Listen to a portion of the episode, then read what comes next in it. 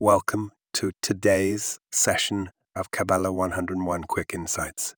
We're exploring page 463 to 464, chapter 14, where we learn about the importance of charity. In this chapter, it's taught that charity is something that always needs to grow. It's not a one time thing, but an ongoing commitment. The Alter Rebbe emphasized the importance of this teaching by working tirelessly to raise money for the Aliyah. His dedication shows us the true value of charity and how it can make a significant impact on the lives of others. Now let's dig a little deeper. In Kabbalah, every symbol and human term has a corresponding meaning. For example, eyes are often used as a metaphor for wisdom and leadership. This teaches us to look beyond the surface, to seek deeper understanding in everything we encounter. And finally, let's talk about energy. Each year, a new form of energy is released into creation. This energy is continuously renewable, never running out, always available to us.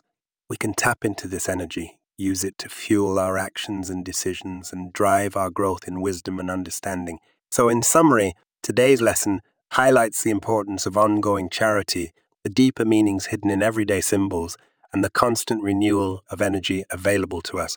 Remember, Kabbalah is all about seeking deeper understanding, so keep these lessons in mind as you move through your day. Join us next time as we continue to explore the teachings of Kabbalah. Until then, keep growing, keep learning, and keep exploring.